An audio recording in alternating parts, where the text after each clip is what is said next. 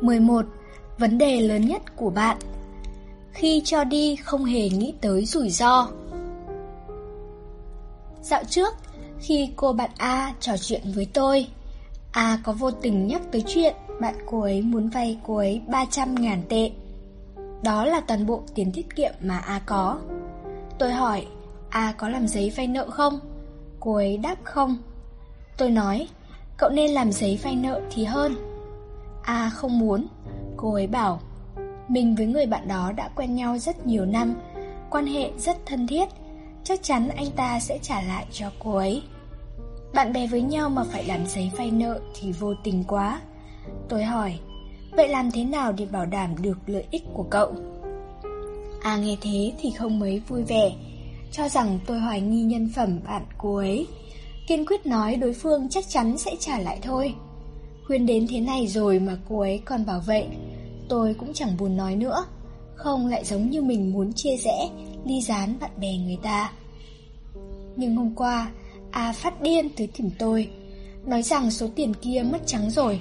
Đối phương nói mình chưa bao giờ vay cô ấy. Cô ấy không ngừng nói đi nói lại. Tớ hối hận vì đã không nghe lời cậu. Tớ thực sự rất hối hận vì đã không nghe lời cậu. Cô ấy hỏi tôi liệu còn cách nào để lấy được tiền về hay không. Chuyện này tôi chỉ biết chút ít. A chuyển khoản qua ngân hàng, Nhưng không có giấy vay nợ. Đối phương có vô số lý do để phủ nhận số tiền này được vay từ A. Thấy A như vậy, Tôi rất thương cảm, Nhưng chẳng làm được gì hết. Nói ra chuyện này không phải để chứng minh tôi nhìn xa trong rộng thế nào, Chỉ là tôi nghĩ mọi người đều quá tin tưởng vào phán đoán của bản thân. Bản thân chúng ta cũng luôn phán đoán theo chiều hướng tốt Và kết quả hoàn mỹ. Nhưng sự thật thường là ngược lại. Có lẽ nhân tính đều chỉ muốn chấp nhận kết cục tốt đẹp Và bài xích những kết quả không tốt theo bản năng. Nhưng trong thực tế cuộc sống Không có chuyện gì vì bạn bài xích mà kết quả tồi tệ không bao giờ xuất hiện. Hơn nữa, hầu hết mọi người đều quên mất một điều rằng Người thực sự muốn tốt cho bạn Sẽ chủ động đảm bảo quyền lợi của bạn Nếu một ngày nào đó tôi quay vòng vốn gặp vấn đề Bạn bè chấp nhận giúp tôi vô điều kiện Họ có thể không cần tôi đưa ra bất cứ thứ gì để đảm bảo Nhưng chắc chắn tôi sẽ chủ động làm giấy vay nợ cho họ Những kẻ ngầm thừa nhận sự hy sinh của bạn trở thành bên hoàn toàn có lợi, rất có thể sẽ khiến bạn phải hối hận cũng không kịp. Tôi từng nhận được lời cầu cứu từ hai cô gái. Cô gái tên A sau khi ra trường thì cùng khởi nghiệp với bạn trai. Hai người mượn tiền từ gia đình để làm vốn. Năng lực của cả A và bạn trai đều rất khá. Sau khi thành lập, công ty mau chóng ăn nên làm ra. Sau 5 năm, công ty phát triển lên tới một quy mô nhất định nhưng hai người thường xuyên bất đồng ý kiến trong vấn đề kinh doanh công ty. Mâu thuẫn ngày càng lớn hơn, cố gắng chịu đựng được đến năm thứ sáu. Cuối cùng tình cảm cũng đi đến hồi kết. Nếu hai người không còn yêu nữa thì chia tay thôi. Lúc mới thành lập công ty, số vốn hai người bỏ ra gần như bằng nhau. Giờ chia tay, vậy cứ theo tỷ lệ 46 đi. Anh đề xuất bản thân chỉ cần lấy 40% là được. Cô ấy nghĩ mình chủ động chịu thiệt thì bạn trai sẽ vui vẻ chấp nhận. Ngờ đâu đối phương không những không chấp nhận, mà còn đưa ra một yêu cầu vô liêm sỉ. Trả lại cho A 15 vạn tệ mà cô ấy góp vốn vào công ty, nhưng công ty không còn liên quan gì tới A nữa. Đương nhiên A không chấp nhận, song lúc thành lập công ty, người đại diện pháp luật không phải cô ấy, cũng không có bằng chứng gì hiện hữu để chứng minh cô ấy là đồng sở hữu công ty. Cho nên bạn trai cô ấy chẳng sợ gì hết.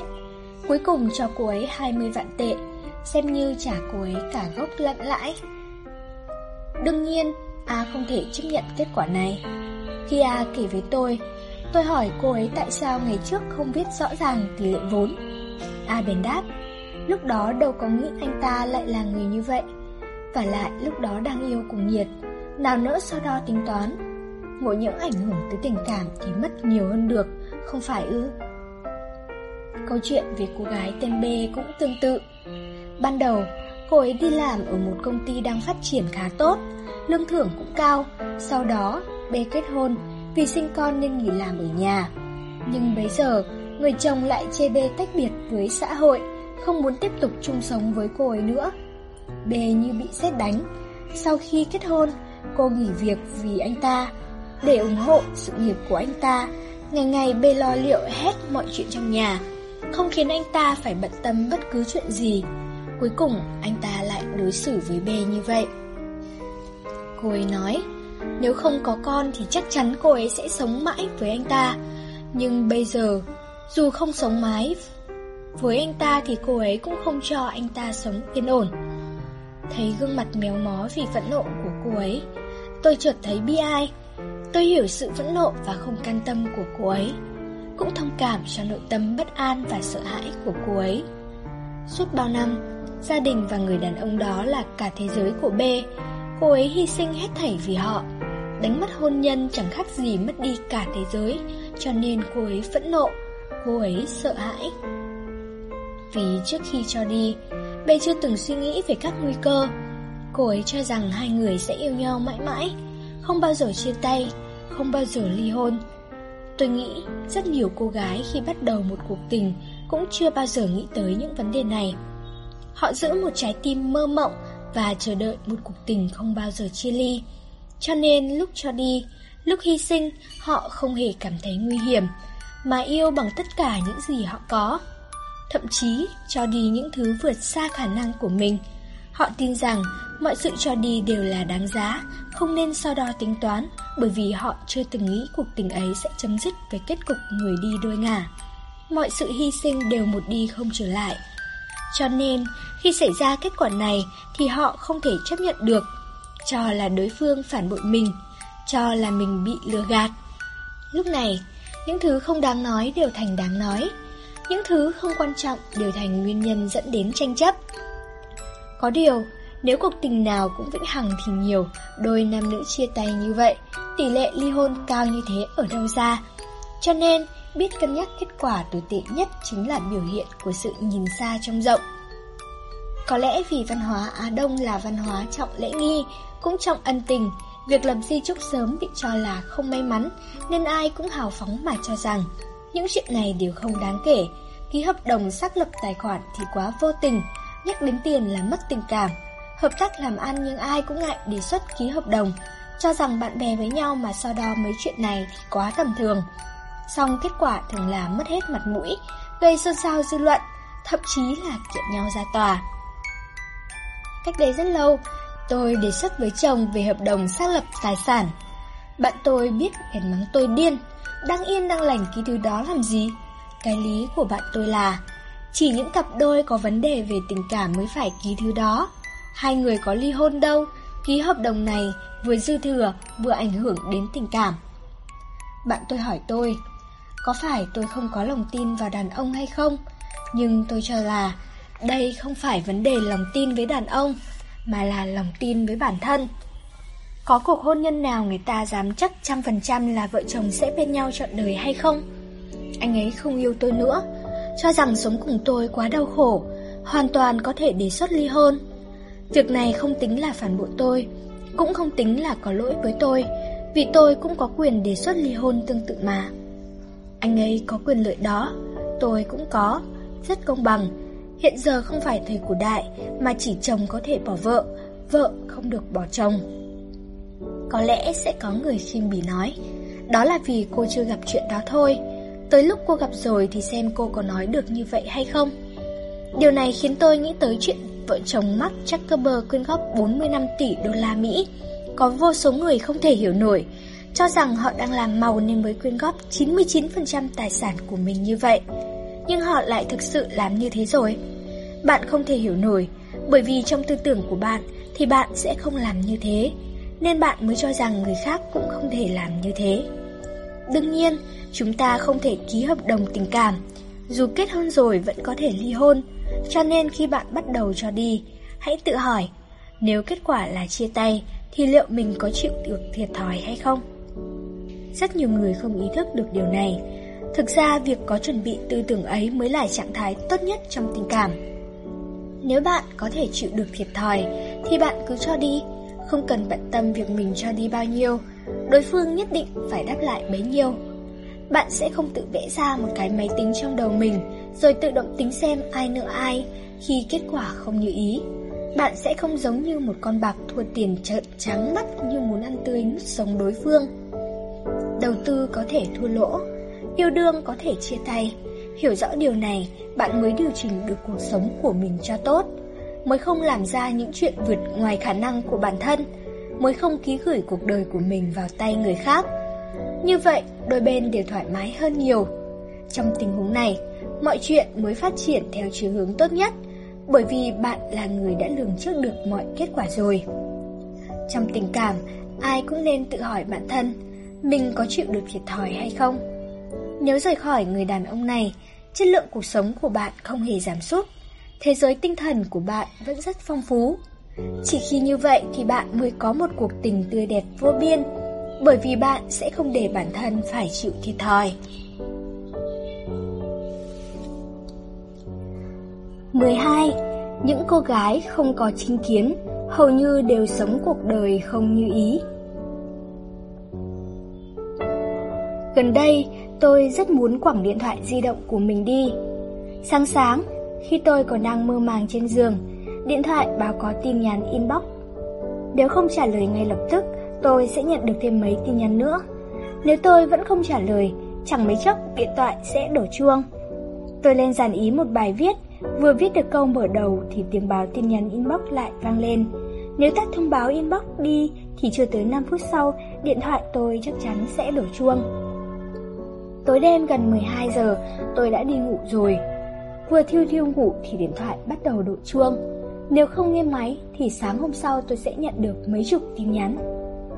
Theo tôi thấy, chỉ người nợ tiền không trả mới gặp phải kiểu đãi ngộ lên trời xuống biển. Đào ba thước đất cũng phải tìm bằng được đối phương thế này. Nhưng tôi đâu phải người như vậy. Có lẽ bạn sẽ nghĩ nếu gấp gáp tìm tôi như thế thì chắc chắn là có chuyện lớn muốn nói với tôi. Nhưng những tin nhắn mà tôi nhận được thường là như sau. Cậu ơi, anh ấy trả lời tớ thế này, cậu nghĩ anh ấy nói vậy là có ý gì? Cậu phân tích giúp tớ đi. Cậu ơi, cậu nghĩ tớ nên trả lời tin nhắn này thế nào? Cậu ơi, cậu có đó không? Anh ấy không trả lời tin nhắn của tớ. Cậu nghĩ anh ấy đang bận hay cố ý không trả lời tớ? Cậu ơi, sắp đến sinh nhật anh ấy rồi. Cậu nghĩ tớ tặng ví tiền thì anh ấy có thích không? Thậm chí là... Cậu ơi, cậu xem giúp tớ. Trong tin nhắn này tớ nên dùng dấu chấm hỏi hay dấu chấm than? Cô ấy là bạn tôi. Từ khi cô ấy yêu đương là họa của tôi tới luôn rồi.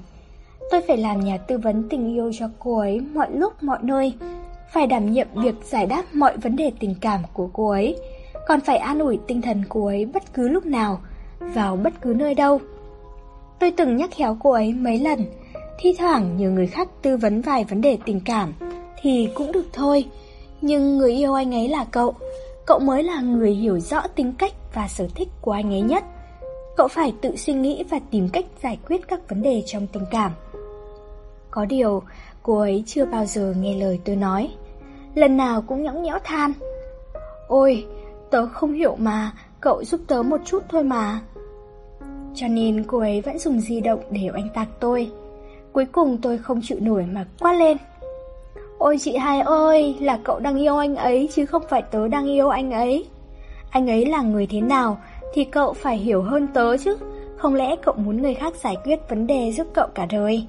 Cậu là người trưởng thành rồi, độc lập trong suy nghĩ là kỹ năng sống cơ bản đấy. Bên cạnh các bạn chắc chắn cũng không thiếu những người thế này. Họ không hề có chính kiến, tính cách cũng khá tốt, thường hay gật đầu hùa theo, ít khi tranh luận với người khác điều gì. Gặp rắc rối là hoảng loạn sợ hãi, cầu cứu tất cả mọi người xung quanh. Nếu xung quanh không ai giải quyết giúp họ, thì họ sẽ lập tức đăng bài cầu cứu trên các diễn đàn lớn, hoặc là đi mua những cuốn sách hướng dẫn để đọc. Có điều, khi gặp hai quan điểm hoàn toàn khác biệt, họ lại thấy cả hai đều rất đúng, nhưng vẫn không giải quyết được vấn đề trong thực tế cuộc sống. Thế là họ liền đưa ra một kết luận, sách vở toàn gạt người thôi. Thực ra sách vở không hề gạt người, chẳng qua không có phương pháp nào giải quyết được mọi vấn đề, cũng không có tư tưởng nào áp dụng được cho tất cả mọi người. Cũng giống như dạo trước, nhiều người bêu dếu khắp nơi là đọc nhiều sách, hạt giống tâm hồn sẽ khiến người ta trở nên ngu xuẩn. sách hạt giống tâm hồn không khiến ai trở nên ngu xuẩn.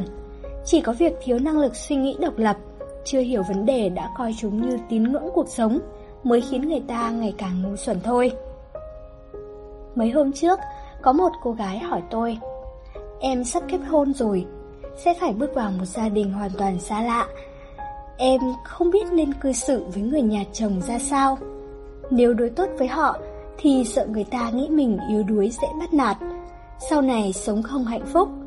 Nếu tỏ ra dữ dằn ghê gớm, thì lo quan hệ với nhà chồng trở nên tồi tệ. Băn khoăn quá, không biết phải làm thế nào. Những vấn đề này cũng cho tôi thấy Hiện tại, người trưởng thành quá thiếu năng lực suy nghĩ độc lập. Vấn đề này hoàn toàn không cần phải băn khoăn. Nên cư xử với người nhà chồng thế nào, đâu có phương thức gì cố định. Muốn biết nên cư xử với người nhà chồng thế nào, thì cứ dựa theo tính tình của họ mà làm, có gì phải băn khoăn. Người có năng lực suy nghĩ độc lập chắc chắn sẽ làm thế này. Đầu tiên là tìm hiểu cách sống của đối phương, nếu đối phương là người thấu tình đạt lý lễ độ thành lịch, vậy đương nhiên mình phải tỏ ra lịch thiệp, hiền hòa lễ phép. Nếu đối phương là loại được voi đòi tiên, quen thói ức hiếp, đương nhiên mình phải tỏ ra lạnh lùng tỉnh táo, không dễ bắt nạt. Cũng có người hỏi, rốt cục có nên kiểm soát chồng hay không?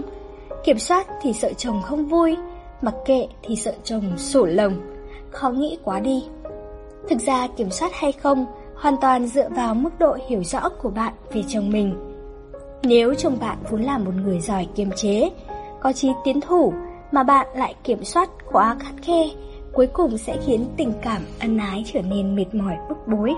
Cho nên kiểu đàn ông này bạn không cần phải lo.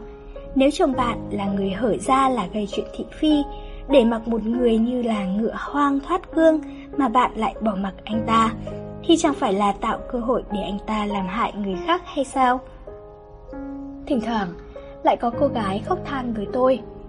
Em đọc sách của chị thấy có lý lắm. Chị bảo phụ nữ phải độc lập, làm người phải lương thiện. Em làm theo lời chị, nhưng cuối cùng lại bị người ta ức hiếp không ngẩng đầu lên được. Còn có người đàn ông hung hãn bình luận, gì mà Đừng bao giờ đánh giá thấp quyết tâm đồng cam cộng khổ của phụ nữ, miễn là bạn xứng đáng để cô ấy làm vậy. Vì vợ mà tao làm ngày làm đêm, dầm mưa dãi nắng, cung phụng cô ta như nữ hoàng. Cuối cùng cô ta vẫn phản bội tao, chuồn theo người khác. Chuồn thì cứ chuồn đi, còn quẫm hết tiền của tao, làm hại tao suýt phải đi ăn xin. Còn có người nói, gì mà, nghèo quá lâu chính là lỗi của bạn nói vớ nói vẩn. Cha tôi nghèo cả đời mà mẹ tôi vẫn luôn ở bên ông ấy, họ sống với nhau rất hạnh phúc. Mỗi lần thấy những bình luận than thở này, tôi đều muốn hỏi một câu. Đọc truyện ngụ ngôn, nông dân và con rắn chưa? Đương nhiên, lương thiện rất quan trọng, nhưng không phải với ai chúng ta cũng lương thiện. Chúng ta phải phân rõ đối tượng. Bạn đối tốt với những kẻ độc ác, thì chỉ muốn ăn thịt, uống máu bạn, Cuối cùng bị ức hiếp thì biết trách ai bây giờ. Trên đời nhiều cô gái tốt như vậy Bạn lại đi thích một người có nhân cách tồi tệ Hy sinh hết thảy vì cô ta. Cô ta không lừa bạn thì lừa ai? Cô ta đâu có lừa nổi những người đàn ông có mắt nhìn người sáng suốt. Cha mẹ bạn sống ở thời đại nào? Lúc đó mọi người ai chẳng nghèo như nhau Hơn nữa, mẹ bạn hạnh phúc là vì tuy cha bạn nghèo Nhưng ông ấy lại rất tốt với mẹ bạn Tôi không tin cha bạn suốt ngày đánh mẹ bạn mà mẹ bạn còn thấy hạnh phúc. Một người biết suy nghĩ sẽ không bao giờ vơ đũa cả nắm, mù quáng dập khuôn mà chỉ tìm ra điểm hữu dụng cho bản thân từ các quan điểm mà thôi. Cùng là một đạo lý, đừng trách phương pháp của người khác không thể giúp bạn giải quyết rắc rối, vì không ai hiểu rõ từng chi tiết nhỏ của sự việc bằng bạn. Người thực sự giải quyết được vấn đề chỉ có chính bạn mà thôi. Cùng một biện pháp, người A áp dụng liền có hiệu quả, giải quyết thỏa đáng, nhưng người B áp dụng liền vỡ đầu chảy máu, chẳng như ý nguyện. Việc giải quyết được vấn đề này hay không nằm ở hai điểm. Một là năng lực và trí tuệ của bạn, hai là mức độ hiểu biết của bạn về chuyện đó. Đương nhiên, tôi không nói khi gặp vấn đề thì bạn không thể nhờ người khác tư vấn. Khiêm tốn học hỏi luôn là một phẩm chất tốt đẹp, nhưng khi gặp rắc rối, việc đầu tiên bạn nên làm là động não tư duy. Nếu gặp phải vấn đề vượt ra khỏi năng lực và kiến thức của mình, khi ấy bạn nhờ người khác tư vấn cũng chưa muộn. Ngoài ra, ý kiến của người khác chỉ mang tính tham khảo. Cuối cùng bạn vẫn nên điều chỉnh vấn đề theo tình hình thực tế của mình, sau đó bù đắp khuyết điểm của bản thân. Chỉ có vậy thì năng lực giải quyết vấn đề mới dần được nâng cao. Cuộc sống của một người có thể trở nên tốt đẹp hay không là dựa vào năng lực tư duy và khả năng độc lập giải quyết vấn đề của người ấy. Nếu chuyện gì cũng phải hỏi người khác, thì dù bên cạnh có vô số cao thủ, nhân tài lớp lớp, cuộc đời bạn vẫn chỉ là một mớ hỗn độn mà thôi. 13. Lấy chồng giàu, bạn giữ nổi không? Cô đàn em khóa dưới của tôi vẫn luôn mong lấy được chồng giàu. Một năm trước, cuối cùng cô ấy cũng lấy được một vị đại gia đúng như ý nguyện. Có lần, tôi đi mua sắm gặp cô ấy. Trong tay cô ấy đang xách 4 năm chiếc túi hàng hiệu. Gặp tôi bền khăng khăng kéo tôi đi uống cà phê. Tôi hỏi cô ấy, cuộc sống sau khi kết hôn thế nào? Cô ấy đã quen với đời sống hôn nhân chưa? Cô ấy vui vẻ gật đầu. Em quen rồi, em quen lắm rồi. Tôi hỏi, thường ngày cô ấy làm những việc gì? Cô ấy chớp chớp mắt liệt kê cho tôi nghe. Mua sắm, làm đẹp, nghỉ dưỡng. Chồng cô ấy cho cô ấy một tấm thẻ tín dụng để cô ấy thoải mái tiêu xài. Nhằm chứng minh lời nói của mình, cô ấy khom người xách lên mấy chiếc túi bên mình, mở từng túi ra cho tôi xem. Hôm nay em thu hoạch được nhiều lắm. Chị ơi, chị coi này, đây là mẫu mới nhất của năm nay, hợp với em lắm đúng không? Còn đây là phiên bản giới hạn, ở Trung Quốc không có nên em phải đặt từ nước ngoài về, đợi 3 tháng mới nhận được đấy. Còn chiếc này nữa, phối với quần áo thì đẹp lắm đúng không? Thấy dáng vẻ hồ hởi của cô ấy, tôi nói một lời hai ý. Lãng phí quá. Cô ấy không hiểu được ẩn ý trong lời của tôi, dừng dưng đáp. Đâu có, anh ấy nhiều tiền mà, em không tiêu thì giữ lại cho người khác tiêu sao? Lãng phí còn hơn là không đỡ tiêu, để mình thành bà già xấu xí đúng không? Tôi đành nói thẳng với cô ấy, ý chị là em có điều kiện tốt như vậy, lại còn trẻ nữa, sao không làm những chuyện có ý nghĩa hơn? Cô ấy nghe tôi nói vậy, thì có phần không vui, bĩu môi. Chị ơi, em biết chị là nhà văn, nhưng đừng động chút là dạy dỗ em như thế. Em không thấy làm những chuyện này là vô nghĩa. Phụ nữ ăn mặc trang điểm thật đẹp thì có gì sai, chính chị cũng như thế còn gì. Thấy cô ấy nghe không lọt, tôi cũng đành thôi. Dù sao có những chuyện phải đích thân trải nghiệm thì mới hoàn toàn tỉnh ngộ. Tôi chưa bao giờ phản đối việc phụ nữ lấy chồng giàu, thậm chí tôi còn ủng hộ là đằng khác. Cô gái nào chẳng mong mình lấy chồng có điều kiện tốt, sống ung dung tự tại. Những người nói không để ý tới vật chất chỉ có hai trường hợp. Một là chưa bao giờ thực sự đặt chân vào xã hội, không ý thức được tầm quan trọng của vật chất. Hai là không tìm được người như vậy nên đành giả bộ không bận tâm vật chất. Cuộc sống luôn tràn ngập nỗi lo tiền bạc, thiếu bất cứ thứ gì đều không ổn. Nhất là giữa thời đại và hoàn cảnh cực kỳ bất lợi cho sự sinh tồn của người nghèo. Tài nguyên giáo dục ưu việt, thức ăn sạch, điều kiện chữa bệnh tốt đều là thử thách với người nghèo. Đến sức khỏe còn không có được thì nói sống trong thạch thanh cảnh làm gì. Nhưng tôi phản đối việc các cô gái lấy chồng giàu chỉ để mua cho mình quần áo đẹp, túi đắt tiền. Trong cuộc sống của người giàu, tuy tiền có tính hiện hữu rất cao, nhưng chưa bao giờ là thứ quan trọng nhất. Nếu sau khi lấy được chồng giàu mà cuộc sống chỉ quẩn quanh việc có quần áo đẹp, trang sức đắt tiền, thì tôi muốn nói, bạn chỉ lấy được thứ kém quan trọng nhất mà thôi. Chúng ta có thể lấy chồng giàu, cũng giống như lấy người bình thường. Trải qua quá trình quen biết, cảm mến, yêu đương, nhưng đừng đánh đổi bằng tuổi trẻ và tự trọng của bản thân. Tôi có thể nói với một tinh thần trách nhiệm cao rằng, làm như vậy cuối cùng chắc chắn sẽ mất nhiều hơn được. Liệu có người đàn ông nào ngu ngốc tới mức dâng hiến tình yêu chân thành cho một người phụ nữ mang tâm lý như thế? Nếu anh ta không yêu chân thành, thì liệu thứ anh ta cho đi đáng giá bao nhiêu? Lại nói về cô đàn em khóa dưới của tôi. Cách đây không lâu, giữa đêm khuya, cô ấy buồn bã gọi điện cho tôi. Cô ấy nói, gần đây phát hiện ra di động của chồng cài mật mã. Thời gian về nhà càng ngày càng muộn, thậm chí không về. Linh cảm thấy có chuyện không tốt. Cô hỏi chồng thì anh ta chỉ đáp lấy lệ, hoặc là nổi giận đùng đùng. Không còn hào phóng với cô ấy như xưa nữa. Cô ấy hỏi tôi, có phải đó là những dấu hiệu của đàn ông ngoại tình hay không? Tôi không thể trả lời chắc chắn cho cô ấy là chồng cô ấy ngoại tình hay không ngoại tình, nhưng đàn ông có biểu hiện như vậy, ít nhất cũng là hết yêu rồi, cho nên tôi hỏi cô ấy, nếu anh ta ngoại tình thì em định làm thế nào? Ở đầu bên kia điện thoại, cô ấy sững sờ rất lâu rồi thở dài một tiếng. Đây chính là chuyện hôm nay em muốn hỏi chị. Nếu anh ấy thực sự ngoại tình thì em nên làm gì bây giờ? Cô ấy bật khóc nức nở.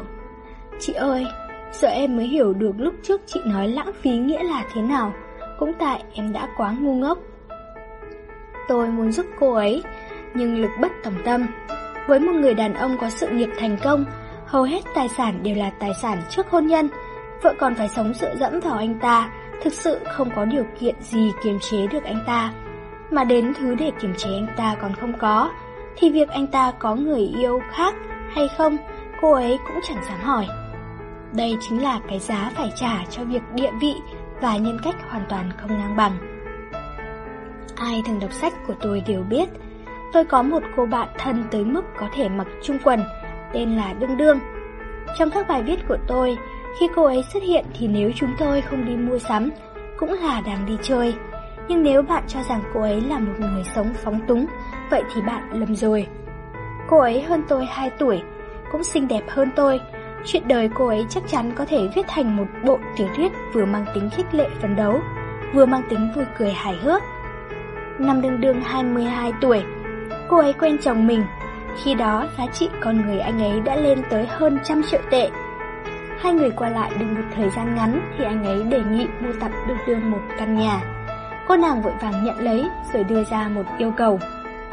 Muốn quay lại trường học chuyên ngành mà cô ấy thích nhất với anh ấy, yêu cầu này chỉ là chuyện quá nhỏ Bèn liên lạc sắp xếp cho cô ấy vào một ngôi trường tốt, Rồi đưa cô ấy đi học Ban đầu, anh ấy cũng không coi đây là chuyện gì ghê gớm, Nhưng đường đường lại học tập rất nghiêm túc Cố gắng tranh thủ 4 năm này để học hết mọi thứ mà cô ấy muốn học Tới lúc tốt nghiệp Anh ấy hỏi đường đường Giờ để anh tìm việc cho em Hay là em vào thẳng công ty anh làm Đường đường không chọn nghề nghị nào mà nói mình không chịu được sự gò bó trốn công sở, nên muốn phát triển sự nghiệp của riêng mình. Thấy đương đương nghiêm túc, anh ấy cũng không phản đối, mà cho cô ấy một số tiền rồi để cô ấy thích làm gì thì làm. Cô nàng bèn đi thuê mấy gian mặt tiền để mở cửa hàng kinh doanh. Sau khi lời được ít tiền, cô ấy bèn mua lại những gian hàng đó, rồi bán chúng vào thời điểm giá thị trường cao nhất. Nhờ vậy cũng kiếm được kha khá. Khi đương đương đang thầm đắc ý vì thành tựu của mình, Chồng cô ấy lại nói, chút tiền này thì đáng bao nhiêu, còn chưa bằng số lẻ trong lãi cổ phiếu của anh ấy. đương đương hỏi ra mới biết, anh ấy là tay chơi cổ phiếu lão luyện, bèn đề nghị. Dù anh ấy định mua gì thì cũng nhờ báo với mình một tiếng để mua theo. Nhờ vậy đường đường cũng kiếm được chút đỉnh. Có số tiền đó, cô ấy bắt đầu tính chuyện làm ngành nghề mà cô ấy thực sự yêu thích. Đến giờ, đường đường đã có trong tay hai công ty, Năm ngoái để tiện cho việc quản lý và phát triển, Đường Đường sát nhập hai công ty vào làm một. Chồng Đường Đường cũng nhận ra năng lực của cô ấy, chủ động trao quyền quản lý tài chính trong công ty của mình cho cô ấy. Sau khi chúng tôi quen nhau, tôi rất tán thưởng cách đầu tư kỳ đầu của đương đương. Cô ấy lườm tôi, cậu tưởng tôi lợi hại như thế thật đấy à? Tôi hỏi cô ấy tại sao, cô ấy cười đầy hàm ý. Đại thể là trước khi đưa ra bất cứ quyết định gì, cô ấy đều hỏi ý kiến chồng mình. Chồng cô ấy luôn đưa ra góc nhìn mà cô ấy không thể tưởng tượng nổi. Cô ấy coi chồng mình như cố vấn cho sự nghiệp của bản thân, cũng tỉ mỉ tổng kết lại. Tại sao cùng một vấn đề mà cái nhìn của anh ấy lại không giống mình? Tại sao cùng một chuyện mà phương pháp xử lý của anh ấy lại khác mình như thế? Nhờ học tập và tổng kết, tầm nhìn cùng tư duy của đường đường ngày càng tăng cao mới có thành tựu sau này đều là lấy chồng giàu, nhưng cách sống khác nhau, kết cục cũng khác biệt. Lấy được chồng giàu là chuyện tốt, vì họ có thể khiến cuộc sống của một cô gái thay đổi hoàn toàn.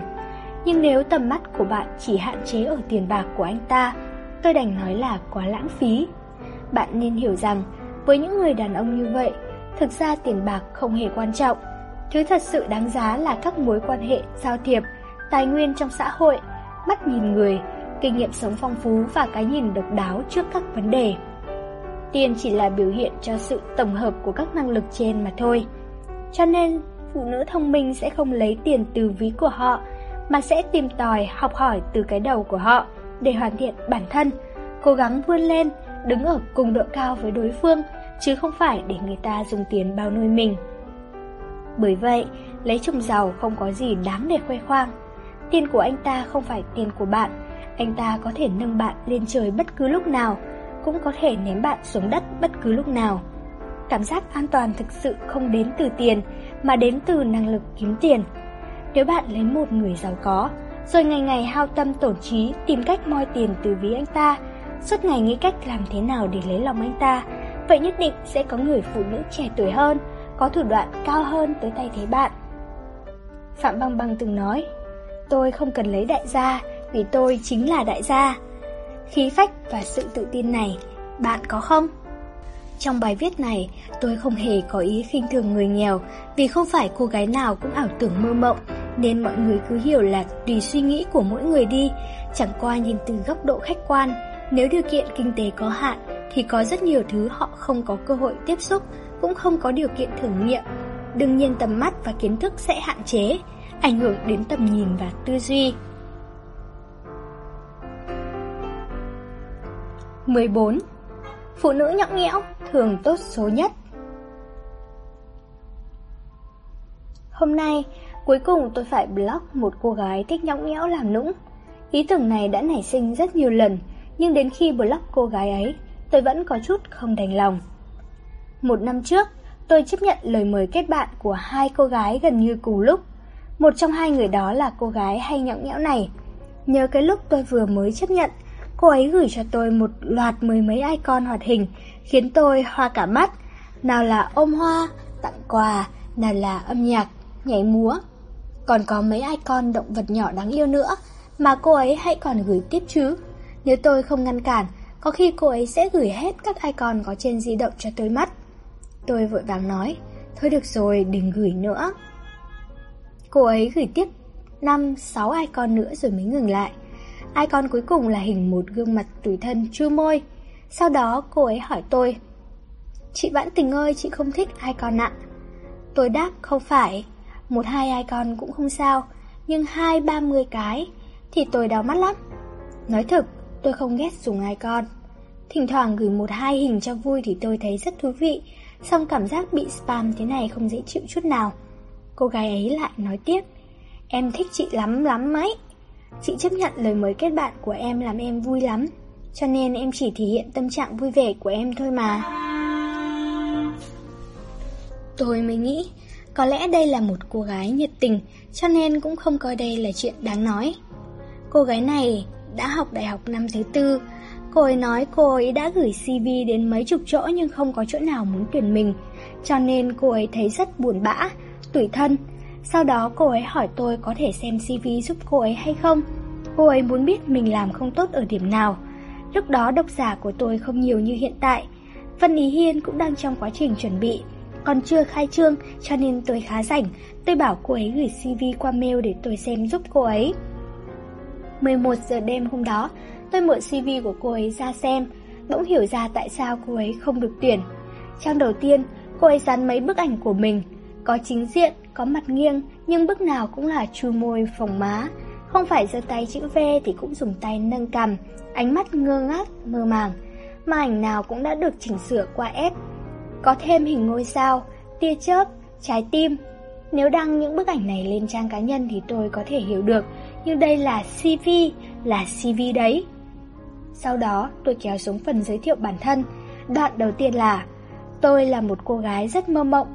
Tôi luôn mơ ước về một cuộc sống tự do tự tại. Sở thích của tôi là chụp ảnh, du lịch và sưu tập búp bê.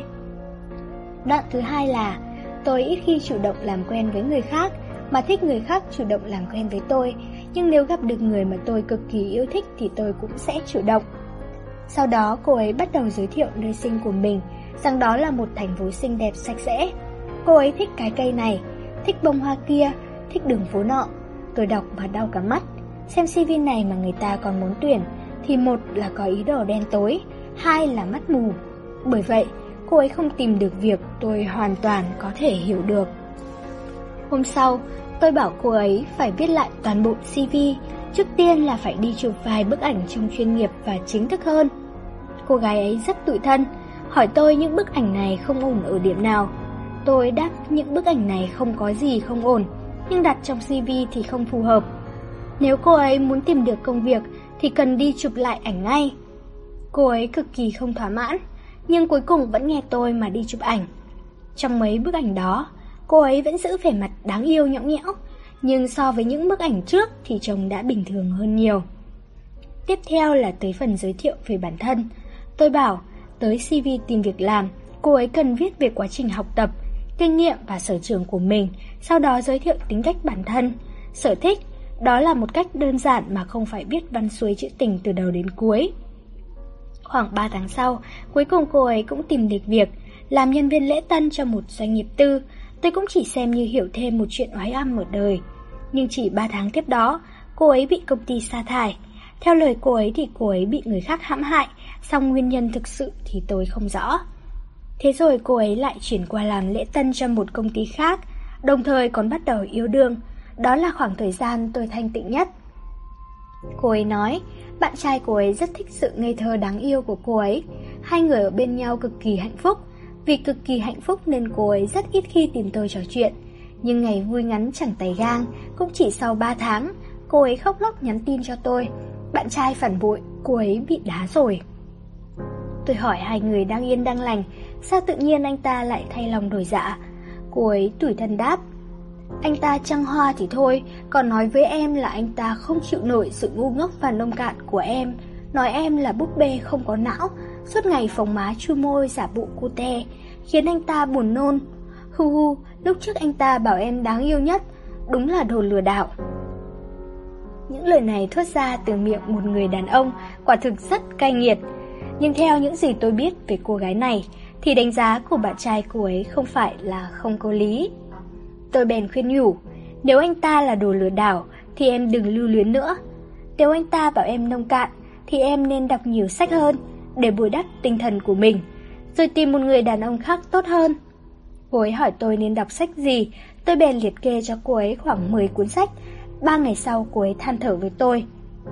Chị ơi, mấy cuốn sách này kiểu gì đó, Chẳng hay gì cả, em đọc không có hiểu, em thích đọc tiểu thuyết lãng mạn kiểu tổng giám đốc bá đạo cơ. Tôi đã gần hết hy vọng với cô gái này rồi, cũng may cuộc tỉnh này không ảnh hưởng nhiều tới cô ấy, cô ấy chỉ buồn bã mấy ngày rồi quên ngay. Nhưng sau đó, cô ấy đã biến thành 10 vạn câu hỏi vì sao. Một buổi tối nọ, khi tôi đang sáng tác, cô ấy nhắn tin hỏi tôi trên đời có ma hay không. Tôi đáp tôi chưa từng nghiên cứu vấn đề này, tôi đang bận việc khác. Mấy hôm sau, cô ấy lại nhắn tin hỏi tôi có hay nói mơ không. Tôi câm nín. Tôi nghĩ vấn đề này đứa cháu một tuổi nhà tôi hỏi thì phù hợp hơn. Sau đó, cô ấy lại hỏi tôi rất nhiều vấn đề kỳ cục. Tôi không muốn trả lời cô ấy lắm. Gần như là hỏi 9 câu tôi mới trả lời một câu. Thế rồi cô ấy bắt đầu gửi ảnh tự sướng cho tôi, hoặc là mở to mắt vô tội, hoặc là tủi thân chu môi. Không cũng là tròn mắt mơ màng, rồi hỏi tôi có đáng yêu không. Hôm nay, cô ấy lại gửi cho tôi mười mấy bức ảnh tự xuống. Tôi không thể chịu nổi nữa nên đành block cô ấy. Mà cô gái còn lại thì hoàn toàn khác. Lúc trước, khi tôi chấp nhận lời mời kết bạn của cô ấy, cô ấy cũng không trò chuyện nhiều với tôi. Sau đó tới lúc gần tốt nghiệp, cô ấy cũng gửi CV cho tôi. Khi tôi xem xong CV của cô ấy, chỉ nghĩ rằng cô ấy làm CV tốt hơn tôi năm xưa nhiều. Tôi không có ý kiến gì để bổ sung cả. Nửa tháng sau, cô ấy tìm được một công việc khá tốt, cũng có bạn trai. Cô ấy rất ít khi trò chuyện với tôi ngoài những lúc có chuyện băn khoăn. Lần trò chuyện dài nhất giữa chúng tôi là khi cô ấy đối mặt với việc lựa chọn tình cảm. Lúc đó bạn trai cô ấy là người bản địa, nhưng cô ấy không phải, cho nên tình yêu của họ gặp phải sự phản đối từ cha mẹ bạn trai. Cha mẹ bạn trai muốn anh ta cưới một cô gái là người cùng thành phố. Bản thân người bạn trai cũng không thể hiện lập trường cứng rắn trong chuyện này. Cô ấy hỏi cô ấy có nên tiếp tục kiên trì hay không? Tôi bèn hỏi ngược lại. Muốn kiên trì hay muốn từ bỏ, tự vấn lòng mình sẽ rõ.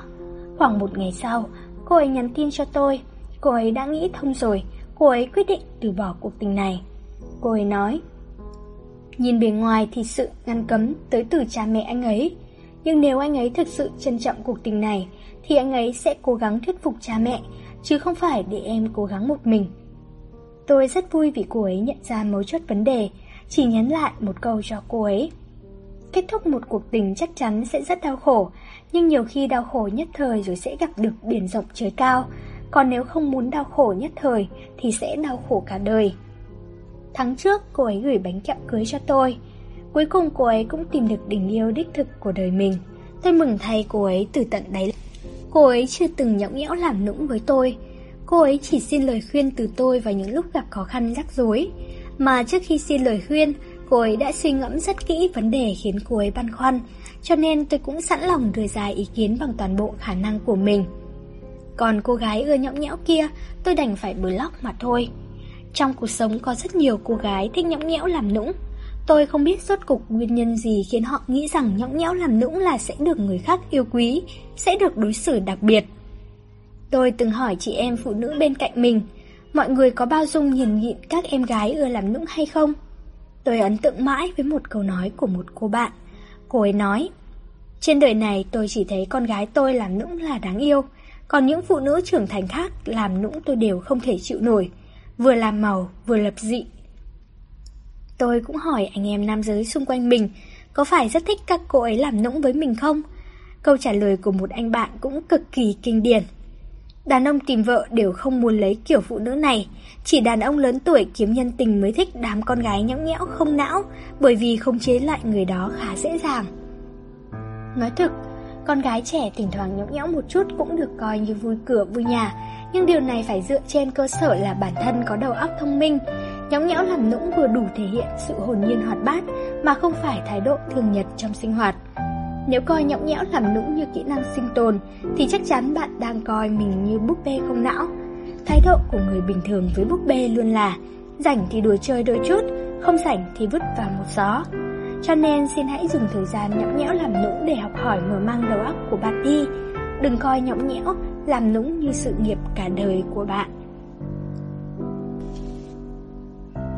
10 năm, bận rộn là phương thuốc hữu hiệu để chữa mọi bệnh thần kinh. Viết văn về tình cảm lâu sẽ thường nhận được đủ kiểu tin nhắn, ví dụ như Gần đây bạn trai em không nhiệt tình bằng ngày xưa Gọi điện nhắn tin cũng không nhiều như trước đây. Em nhắn tin thì anh ấy trả lời rất ngắn gọn. Hồi xưa anh ấy không như vậy. Em nghi ngờ anh ấy đã yêu người khác, Nên có âm thầm kiểm tra di động của anh ấy, Nhưng lại không phát hiện được gì.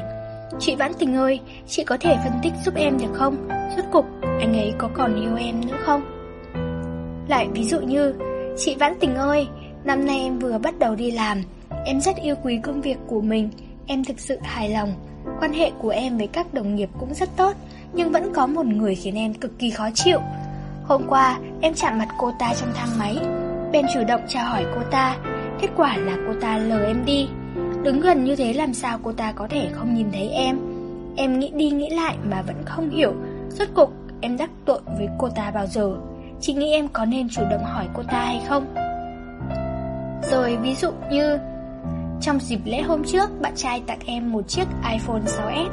Em đăng lên trang cá nhân, thế mà có người nói là em đang khoe khoang. Nhưng thực ra em không hề có ý đó. Em chỉ muốn biểu đạt tâm trạng của mình và thể hiện tình cảm với bạn trai thôi mà.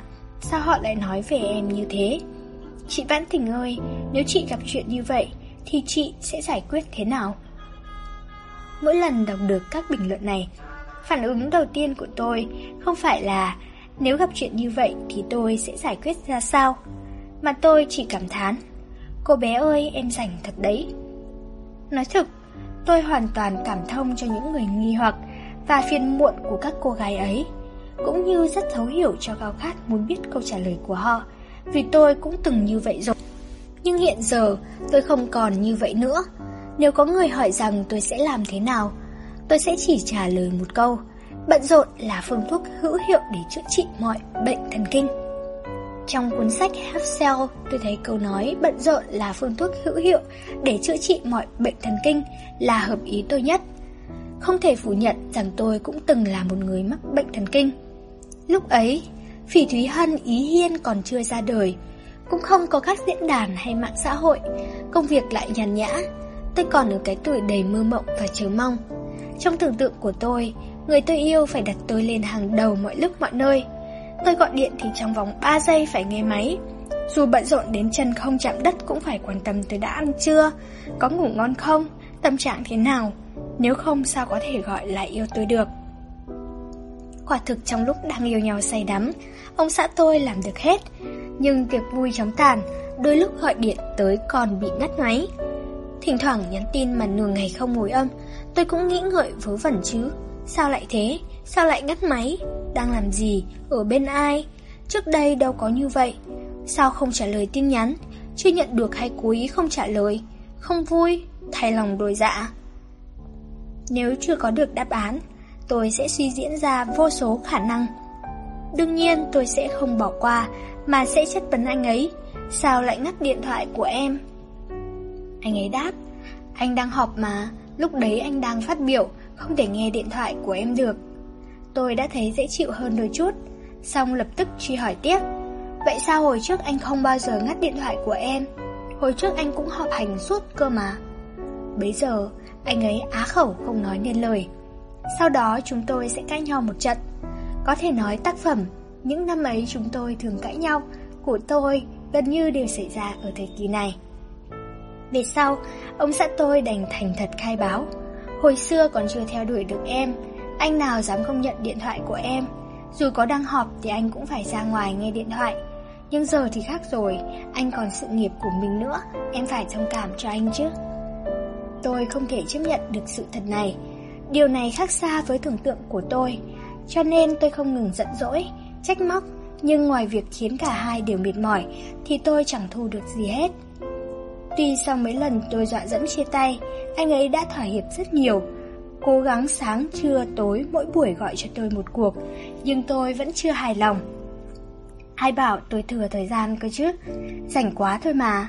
Hơn nữa sau một thời gian ngắn kiên trì, anh ấy cũng không đảm bảo được việc một ngày gọi ba cuộc điện thoại. Thường là tới chiều tôi cũng chưa nhận được cuộc điện thoại nào. Thế là tôi lại khó chịu, tiếp tục hỏi, sao anh không gọi điện cho em? Bây giờ anh chẳng còn quan tâm tới em nữa. Anh ấy vội kêu lên oan uổng quá. Làm gì có, anh bận lắm. Kể cả ngoại tình thì cũng phải có thời gian chứ. Giờ anh đang bận đến cơm trưa cũng không ăn đây này. Đương nhiên tôi sẽ không tin tưởng lời giải thích đẳng cấp thấp này. Được rồi, dù chưa không ăn thì kiểu gì anh cũng phải đi vệ sinh đúng không? Nếu anh quan tâm đến em thì dù bận rộn tới chết Anh cũng sẽ tranh thủ lúc đi vệ sinh để gọi điện cho em. Câu nói này tôi đọc được trên internet. Hình như bài văn đó viết là một người đàn ông thực sự quan tâm đến bạn. Dù bận rộn tới mấy cũng sẽ tranh thủ lúc đi vệ sinh mà nhắn cho bạn, Để bạn biết là anh ấy luôn quan tâm đến bạn. Tôi từng tin sái cổ câu nói này, Trên đời nào có ai bận rộn đến thế? Bận tới mấy cũng phải ăn cơm, Phải đi vệ sinh chứ, Bận rộn chỉ là cái cớ mà thôi. Nhưng bây giờ, tôi chỉ muốn oánh cho kẻ viết bài văn đó một trận đây chắc chắn là bài văn được viết bởi một kẻ rảnh quá hóa rổ. Khi bản thân tôi biết thế nào là bận rộn, dù vào nhà vệ sinh, trong đầu tôi cũng chỉ nghĩ đến câu chữ văn chương, ngẫm tới kiểu dáng thiết kế ngọc bích, đủ thứ chuyện, chẳng mấy khi rảnh để nhắn tin cho đối phương rằng em yêu anh lắm, em nhớ anh lắm. Đương nhiên đây là câu chuyện về sau. Lúc đó chồng tôi bị tôi hành hạ quá khổ sở, đánh nhắc khéo tôi. Lúc rảnh em có thể học tập nhiều thứ khác, cũng có thể ngẫm xem mình muốn làm gì. Dù sao em vẫn còn trẻ mà. Tôi cũng quá mệt mỏi rồi, Thậm chí tôi còn coi thường bản thân, Sao suốt ngày bận tâm một người đàn ông đang làm gì? Lẽ nào tôi không thể sống phóng khoáng hơn sao? Không những thế, Khi đang làm vậy, Tôi cũng thường nghĩ ngợi lung tung.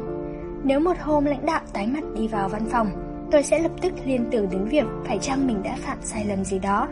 Song thực tế chứng minh, Sắc mặt của lãnh đạo thường chẳng liên quan gì đến tôi. Ông ấy chỉ không vui vì những chuyện khác mà thôi. Tôi quen cô bạn thân đương đương vào thời điểm này. Tới giờ tôi vẫn biết ơn đương đương vì đã kéo tôi ra khỏi vũng bùn ấy. Sự phóng khoáng và độc lập của cô ấy đã chinh phục tôi. Tôi kể cho cô ấy nghe về nỗi khổ của mình. Cô ấy bĩu môi, chỉ nói ra một câu. Cậu rảnh quá đấy mà. Nếu đủ bận rộn thì cậu chẳng còn thời gian đâu mà nghĩ ngợi mấy chuyện này nữa. Sau đó, tôi nghỉ việc, Tập trung sáng tác, Nhưng tôi vẫn thấy mình chưa đủ bận rộn. Thế là tôi sáng lập Phỉ Thúy Vân Ý Hiên, rồi mở ra diễn đàn sống bằng tất cả những gì ta có. Tôi trở nên ngày càng bận rộn, đôi lúc bận tới mức quên cả ăn cơm. Tôi bắt đầu nếm trải sự bận rộn của ông xã tôi năm xưa, dần tin rằng khi bận rộn có thể người ta còn quên cả uống nước. Tôi không còn tin tưởng mấy lời kiểu như dù bận rộn tới mấy cũng có thể tranh thủ lúc đi vệ sinh để gọi điện cho đối phương. Bây giờ tôi chỉ tin là khi hết bận người ta mới dành để gọi cho đối phương. Tôi chợt nhận ra bệnh thần kinh của tôi không cần chữa mà tự khỏi. Người bận rộn sẽ không có thời gian để suy nghĩ lúc này đối phương đang làm gì, cũng không suốt ngày nhìn chằm chằm vào điện thoại để chờ tin nhắn từ đối phương, càng không bao giờ nghĩ ngợi vẩn vơ lo được lo mất. Vì họ có nhiều chuyện cần làm, họ luôn sống rất phong phú. Trong sự bận rộn, họ dần tìm được giá trị và vị thế của mình. Điều khiến người ta mừng rỡ hơn cả, đó là những người mà họ tưởng rằng không quan tâm đến mình, lại trở nên quan tâm mình quá mức. Những thứ mà họ từng tìm mọi cách để có được lại xuất hiện vô cùng dễ dàng. Cô bé ơi, nếu bạn cảm thấy cuộc sống đầy gian truân, lòng người không thấy đáy, tình yêu bấp bênh vô định, cả ngày bạn ăn không ngon, ngủ không yên, bạn không biết nên giải quyết mọi thứ thế nào, vậy tin tôi đi, bạn chỉ rảnh quá mà thôi. Hãy nhớ lấy câu nói này, bận rộn là phương thuốc hữu hiệu để chữa trị mọi bệnh thần kinh. Nếu có thể, rất mong nhận được sự donate ủng hộ của các bạn. Thông tin donate có để ở dưới phần miêu tả để có thêm kinh phí duy trì việc đọc. Xin cảm ơn các bạn rất nhiều. Xin chào và hẹn gặp lại.